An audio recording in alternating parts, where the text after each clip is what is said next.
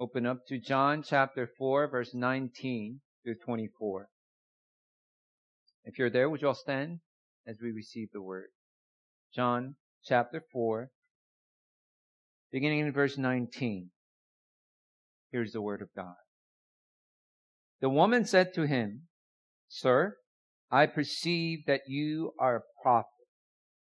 Our fathers worshipped on this mountain, but you say that in Jerusalem is the place where people ought to worship.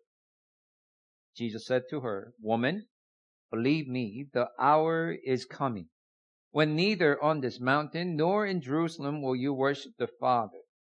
You worship what you do not know. We worship what we know. For salvation is from the Jews. But the hour is coming and is now here when the true worshippers will worship the Father in spirit and truth. For the Father is seeking such people to worship Him. God is spirit, and those who worship Him must worship in spirit and truth. God, we open our hearts against your word. God, we desire your word. If we gather here and just to be able to uh, put a check on our to-do list, Lord, would you remind us what this time is all about? And may you teach us. May you declare your truth to your people. And through that, we would understand your will. Through that, we would understand how to live our lives. Be with your servant. Be with your people. We thank you, Lord. In Jesus' name I pray. Amen.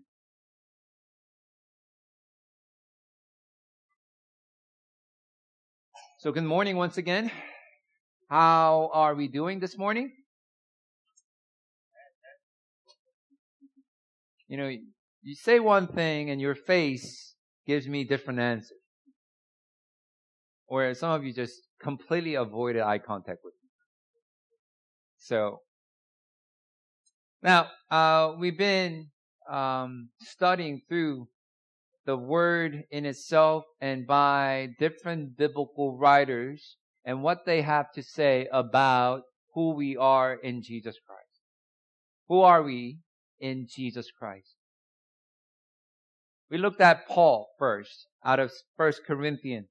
And Paul says we are the fragrance of Christ. We are the sweet, pleasant aroma of Jesus Christ as we share the knowledge of Jesus Christ, His life, His death and resurrection, and we share that with our words. We share that with our action, with our lives, with our entire being to the people around us, and we spread the aroma, the fragrance of Christ. And that's where we are. James, the Lord's brother, also says we are the doers of His word. We are the doers of His words. What that means is we live by His word. We uphold His commands. And when we live by them, we're not burdened by His words. And His words are not to harm us, but to bless us. We live by His word. That means we stay on the path that He laid for us to walk on. John also said in First John, we are the overcomers. We are the overcomers of this world. We are the overcomers of the one who rules uh, on this earth, Satan, the enemy. We overcome uh, trials and temptations that we face. We overcome even ourselves, our lust, our desires, our pleasure, our own plan.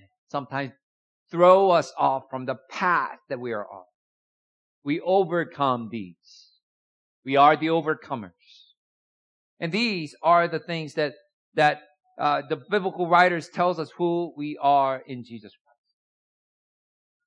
Now, this morning, we arrive in the gospel where it shows us, it shares with us arguably the most important identity we should always assume in Jesus Christ. This is on. As much as the other identity that we looked at, whether it's uh, being the fragrance of Christ, whether we are the doers of the word, whether we are the overcomers of whatever we are faced with, Yes, these are the identity, but this is the most, arguably the most important identity for ourselves in Jesus Christ. In the conversation Jesus had with the Samaritan woman, very familiar thing. And I spoke on this before. And we look into this passage again because it is the uh, really identifying, distinguishing factor of who we are. Once again, this is the identity we always assume, and that is to be the true worshipers. Now, before we take uh, into the, uh, just dive into uh, what it is that makes us being that true worshiper, there's one thing that we must clearly understand. Here's the thing that we need to understand. And that is who determines what worship is. Who determines what worship is and what worship isn't? Who decides? Do you and I determine what worship is? Do you and I dove ourselves? We call ourselves to be true worshipers. Do we say that? Do we determine that? Because the answer is clearly written in this conversation. God determines what worship is. God determines who are true worshipers in his sight. He determines. It is not our job. We don't decide. It is not up to us. It has nothing to do with how we felt during the worship, uh, how we feel after worship. It has nothing to do with that. That has no bearing on that determination because we do not determine what worship is. We do not determine who the true worshipers are. God does. That's something that we need to establish. Because worship belongs to God, just like all things, but especially, particularly worship belongs to God because it's about God. It's of God. It's for God. It is by God. Worship is all about God. It's not about me. Certainly not about you. The worship that we offer, it is not directed to anyone sitting in this room. The worship is not made or catered to anyone in this building. But God alone. Because God alone determines what worship is. He alone determines who the true worshipers are. Not I, not me, and not you.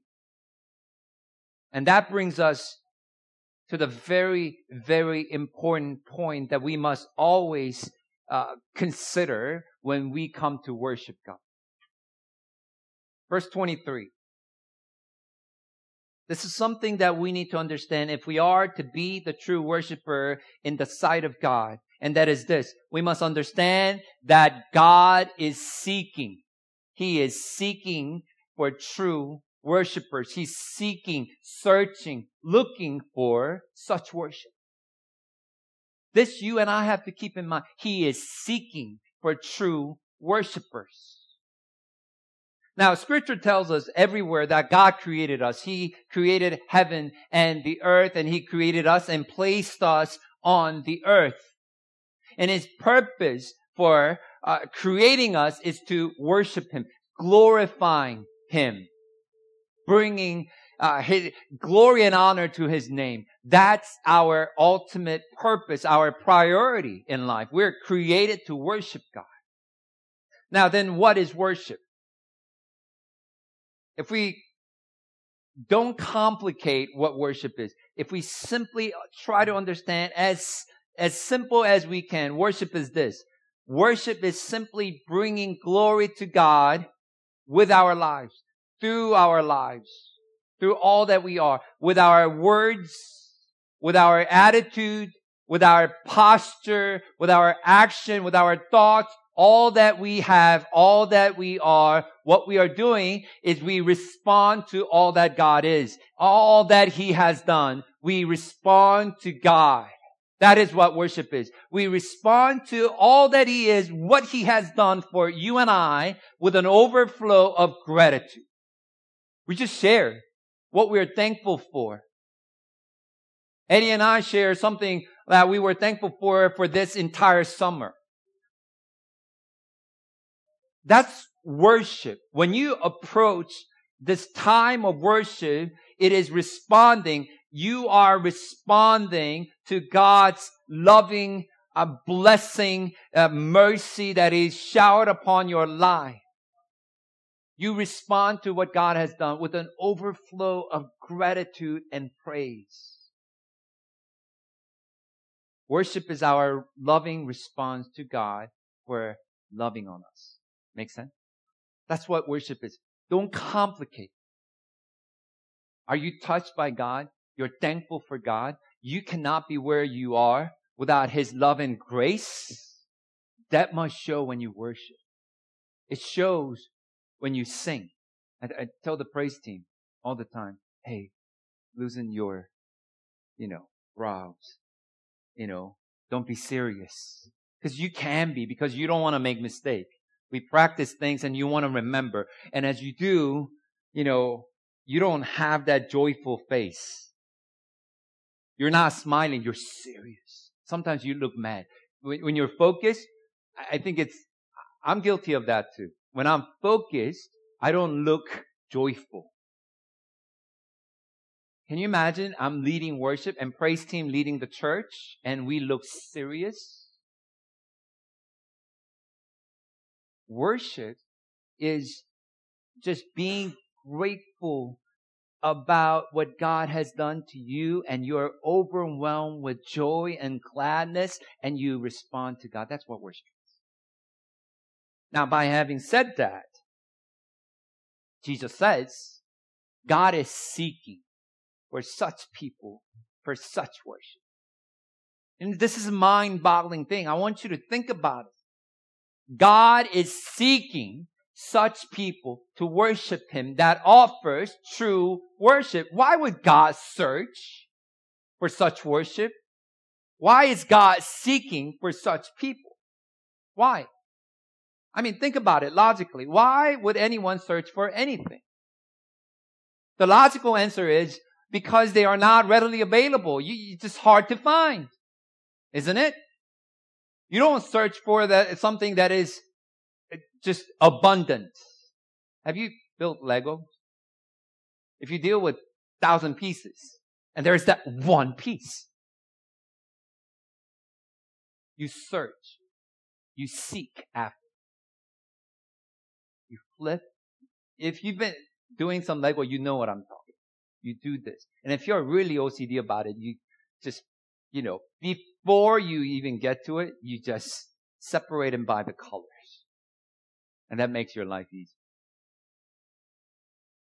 Why do you search for things? Because it is not easy to find. It is not abundant. It is not readily available. Think about that. Jesus says, Jesus says, God is seeking God is searching such people who offers the worship that he desires. Why?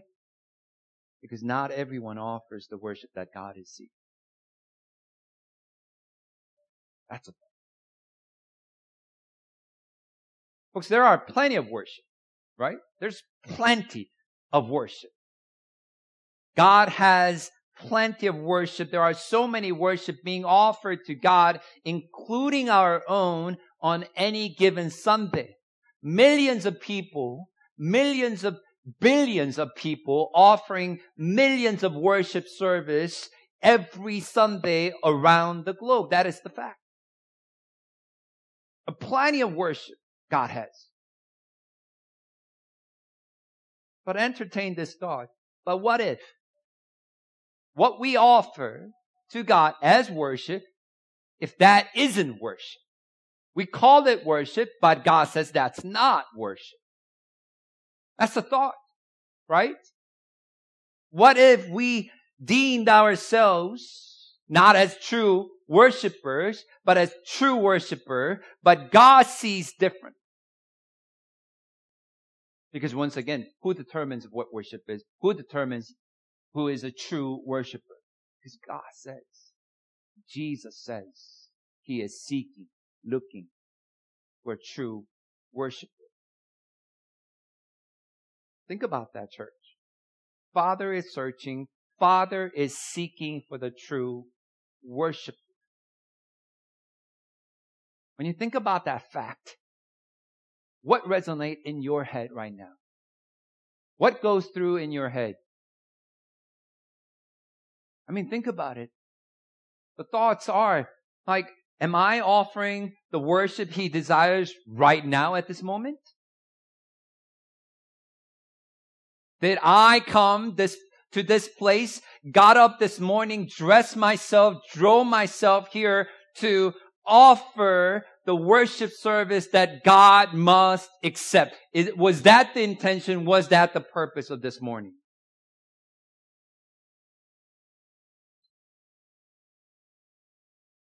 Are you an attender to worship? Attender to worship. Or are you a worshiper of God? And there's a difference. He is distinguishing that right here. Are you being dubbed by God as a true worshiper. Was this the intention, the mindset you have as you come into this place to worship God this morning? Guys, if you do the same thing over and over, it gets old. I'm going to say it, it gets old. I love noodles. I can eat noodle every meal. Not good for me. All that carbs. But if you eat the same noodle over and over and over, it get, kind of gets old, doesn't it? Oh, again. Oh, again. I do understand that aspect. It could get old. But again, it's not about you. The worship is not about you. How you feel about it. What you feel during the worship. It's not about you. Some way, somehow along the way, we made it about us. My friends, here's a simple, straightforward truth. God is seeking for true worshiper. He is seeking for such worship that he desires. If he determines what worship is, there are things that he is looking for. I've been born and raised in a Christian household. And I grew up in church. I think I missed maybe a handful of Sunday worship service in my lifetime. Handful. Sunday mornings are spent, obviously, at the church. Sometimes Sunday afternoons are just, if it needs to be, I'm there. That's how I was raised. After God called me to ministry, worship on Sunday became just a focal point. Became my job. It became uh, something that I do. It's work and responsibility. I plan for worship. I work for worship, worship becomes the culmination of my entire week's focus. Worship. Then I must be a true worshiper. Right? Then I must offer every Sunday, I must be offering God a worship that He desires, a true worship, right? Why not? There's no zero response here. I must be, right? Hmm? Church, out of all of my countless services, worships that I offer to God, out of all those thoughts that occur to me, how many of those God deemed worth receiving? That is what God desired. And God called it. As God was seeking, God saw it, identify me as a true worshiper and offer uh, and receive that worship that I offer as acceptable. How many? That's a thought. Scary thought at that.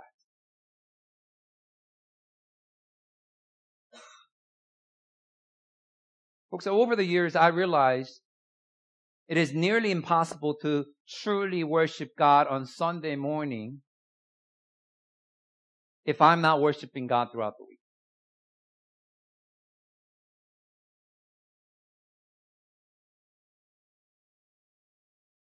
It is so easy for me to think that I can just simply show up and attend and participate on Sunday worship service and just be able to whip up something and give it to God and be able to offer God worship that He would accept.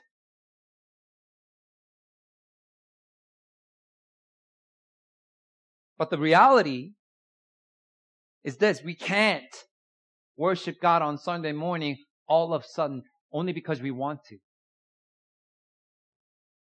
We can't just worship God on Sunday morning uh, when our lives this past week had nothing to do with God, or even worse, it was against God. And all of a sudden we show up and attend and gather in the name of Jesus Christ, and we we call this worship. What I do is worship, and God, you must accept. Because I offer you worship, I call it worship, and you should as well. If our week had nothing to do with God and all of a sudden, can we just turn it on, flip the switch on and say, here you go.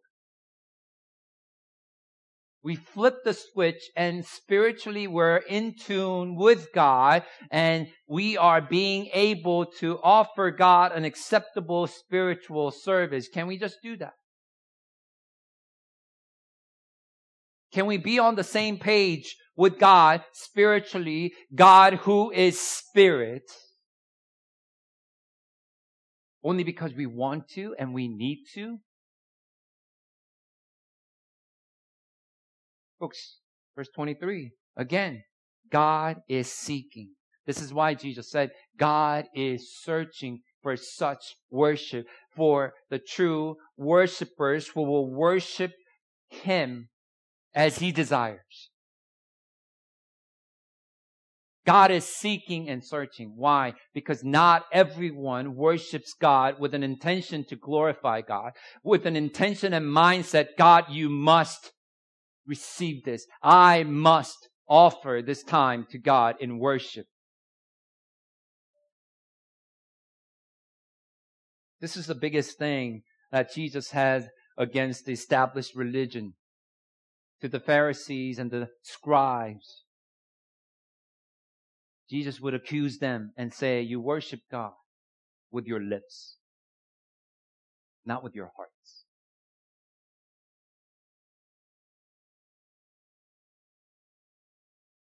It says he is seeking the true worshipers.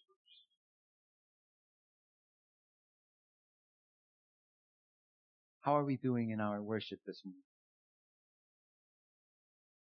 How do we come how did we arrive here? What have you come to do? Because that thought alone changes things. This line alone changes how we approach worship. Then how? How? The characteristic. What is the characteristic of true worship? True worshipers. How do they worship?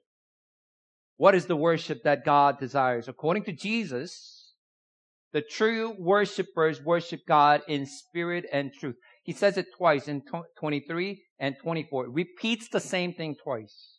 The true worshipers worship God both, not or, both in spirit and truth. Some of you may remember this. The word spirit is not Holy Spirit. It's not capitalized there. It's not about that. It refers to our own spirit, human spirit, the spirit that we see when the Holy Spirit revived us, that spirit. We worship in spirit. We worship from our inner being, from our heart. Worship in spirit. That means we worship here first and it flows. Worship is not external. It's not what you show outside. It begins here and from inside out it shows. That's what worship in spirit means. So what that tells you is that worship has nothing to do with the right place at the right time or the right words being spoken, right songs are being sang and the right mood that you must have in order to worship. It has nothing to do with the external circumstance. But it has everything to do with inside. Because worship is not an environment. It's not an environment that we create or we cater for you. Worship is taking place in your heart, in your inner being, and through that, it, shows the overflow of what's in your heart. Because God is spirit. Jesus says this. God is spirit and worship is, must be an, a spiritual exercise. Church, when it comes to worship, God's primary concern is your heart. It's your heart. Not an external condition. Not how big the venues are. Not how big uh, production is and all of these things that are going on. It could be uh, underground house church in China. It could be in a hut that I know in Mexico. It doesn't matter the condition or circumstance or environment that you are in. It's all about your heart, offering your heartfelt worship flowing out to God in worship. Worship in spirit. Jesus also says, you worship in spirit, but you also worship in truth. So what does that mean? Worship is not just merely an emotional exercise. I don't cry a lot. I, I don't watching movies. A few times I do. But I find myself crying, tearing up during the worship, during the songs, and a certain part of the truth that I was encountered with in the circumstance uh, that I was going through. Make sense? I tear up. I get emotional.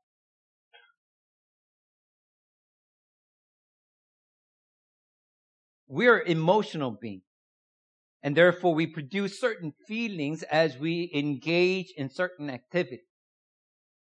Now in worship, as God comforts you, assures you, reminds of who He is and what He has done and who you are to Him, you and I can get emotional.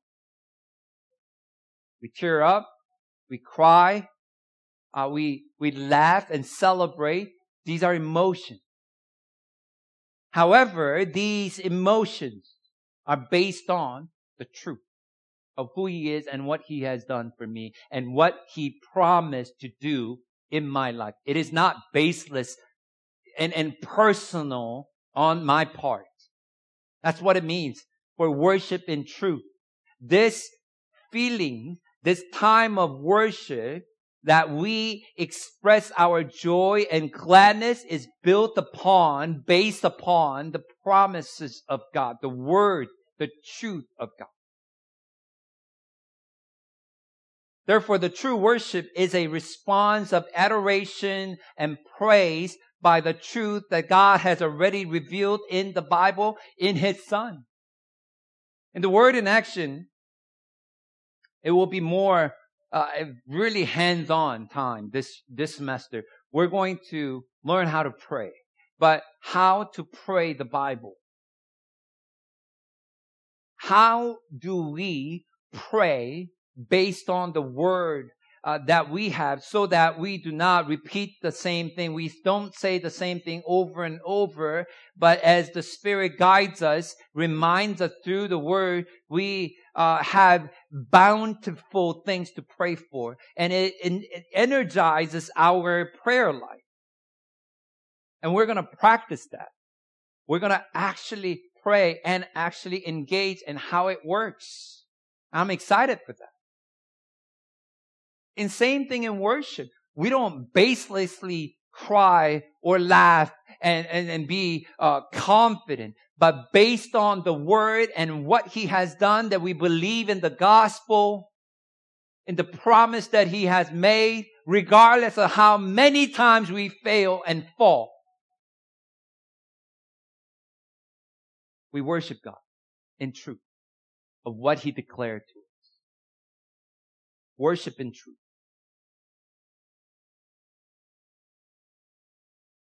We worship God for His love, but we also worship God for His holiness, His justice and righteousness. We worship God for His sovereignty. Sometimes we don't like it, but we also worship for His grace and mercy. We worship God when He takes things away, but we worship God when He gives as well. We worship God when things go well according to our plan. Nevertheless, we still worship God with same vigor when things fall apart. Because we base our worship on the truth, on the word. That keeps us grounded.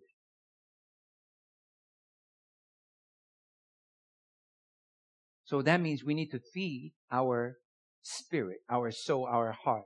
Fill our hearts with the word so that it engages the word and based on that, it flows, a worship takes place here and then it shows. Worship in spirit and truth. So, just to summarize, true worship begins deep in your hearts. The heart that is filled with the love that you have for Him as you realize the love that God has for you.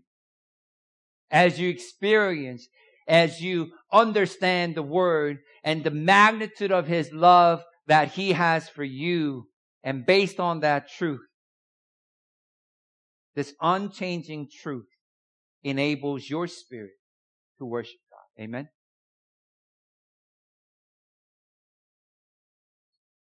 We're worshipers, true worshipers as God seeks for one. This is the identity that we need to assume at all times. We're not an attender. You're not attenders of such church or such worship. That word is blasphemous in so many ways.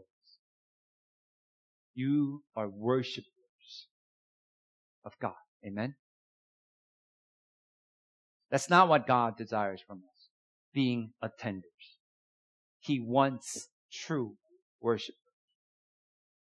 It's so easy for you and I to just, mostly you, because I mostly stand here. As you sit there, it's easy for you to consider yourself as audience. Right? You got leaders come up. You got pastor come up and do things. We present. We, for lack of a better way to describe it, we perform.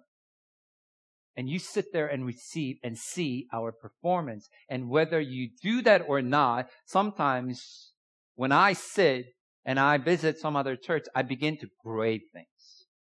You know what I mean? Oh, oh, that's wonderful. I would love to do that in my worship. What's that?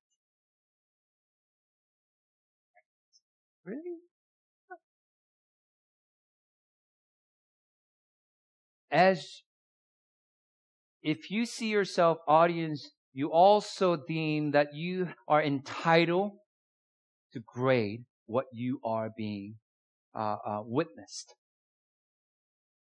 But we're not the audience when it comes to worship. Our entire gathering, the church itself, what we gather to do in its entirety is the worship and performance to the audience one. Amen. God is one and only audience. We offer, we perform, we present to God.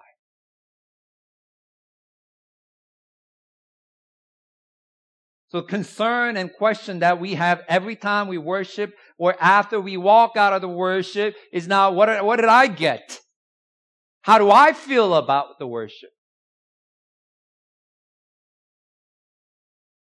Am I energized and revitalized and re-engaging this world?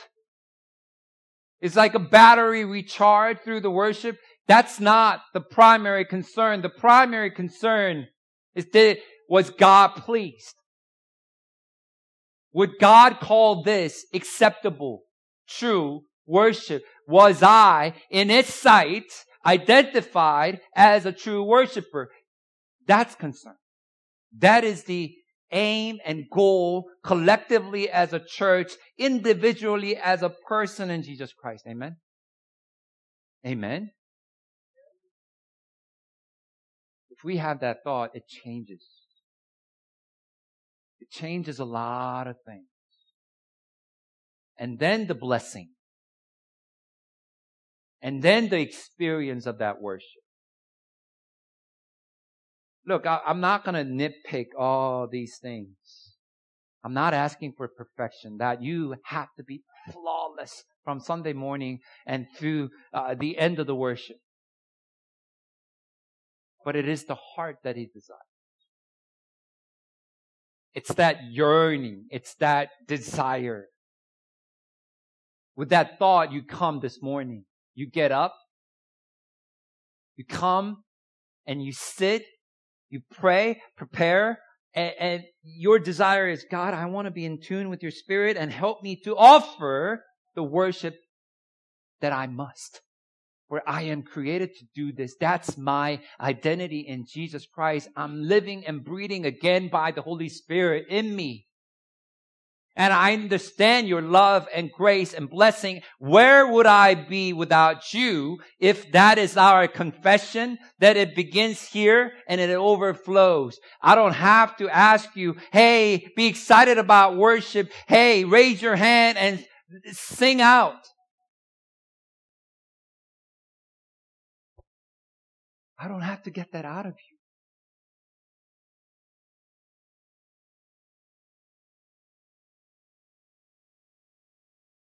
Jesus says God is seeking for such person, for such people. And I want to be in that number, our church to be in that number. Amen. That's who we are in Jesus Christ. God has plenty of worship. That's, that's just face. It. God does not want another worship, another attender. Can we wrap our head around that? God seeks. The Father seeks. The Son says, my Father seeks true worship. May it be our goal. May it be our collective aim as Grace Point community. Let's pray. God, you are holy. You're holy and holy and yet you are also love. And because you are love and holy, you sent your Son to justify us, to redeem us. And you pay dearly to claim us. And we have your spirit, new life in us. And we are to glorify you, worship you and what you have done in us. God, I, may your grace, your love overwhelm us each and every day.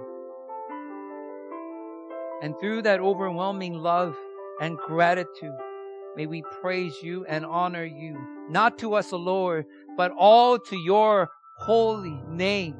We praise, we worship, we celebrate. God, it is difficult sometimes how forgetful we are. And we engage this mundane activity because we do this week in, week out. But God, if we are indebted to you, we're overwhelmed by your grace and reminded of your love each and every day. We can come in that spirit. Expect that we can, we will be able to offer you the worship that you are seeking. And we are created to worship you. That's our purpose. We must worship God, would you help us to look into our week?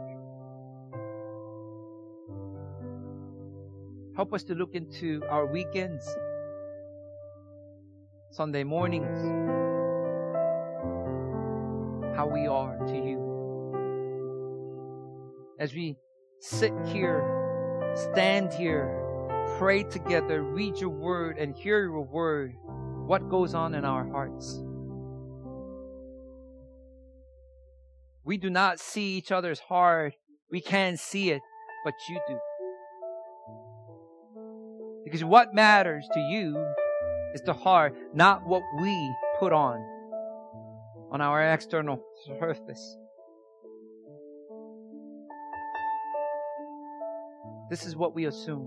True worshiper. That is our identity.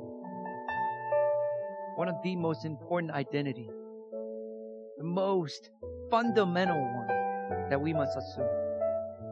We worship you as we drive. We worship you as we work.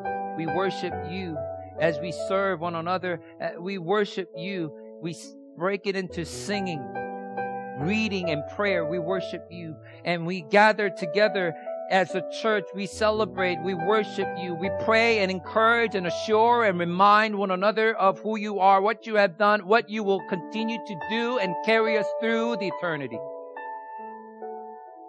We worship. That's worship that you deserve. So fill us with your word. Fill us with your love. May the true worship takes place in our hearts. And when we gather, we cannot, we cannot contain our love for you and may it be demonstrated as we worship, as we sing, sing on to you, worship to you. God, I pray that you would engage your people throughout the week. Remind them about what you have done. Lead them and guide them and overwhelm them with the sense of gratitude. And carry them through, Lord so that they will have ample, abundant things to give thanks to you. Father, pray that you will bless them and protect them and guide them. May we offer each and every day as a living sacrifice. Pray all this in Jesus' name. Amen.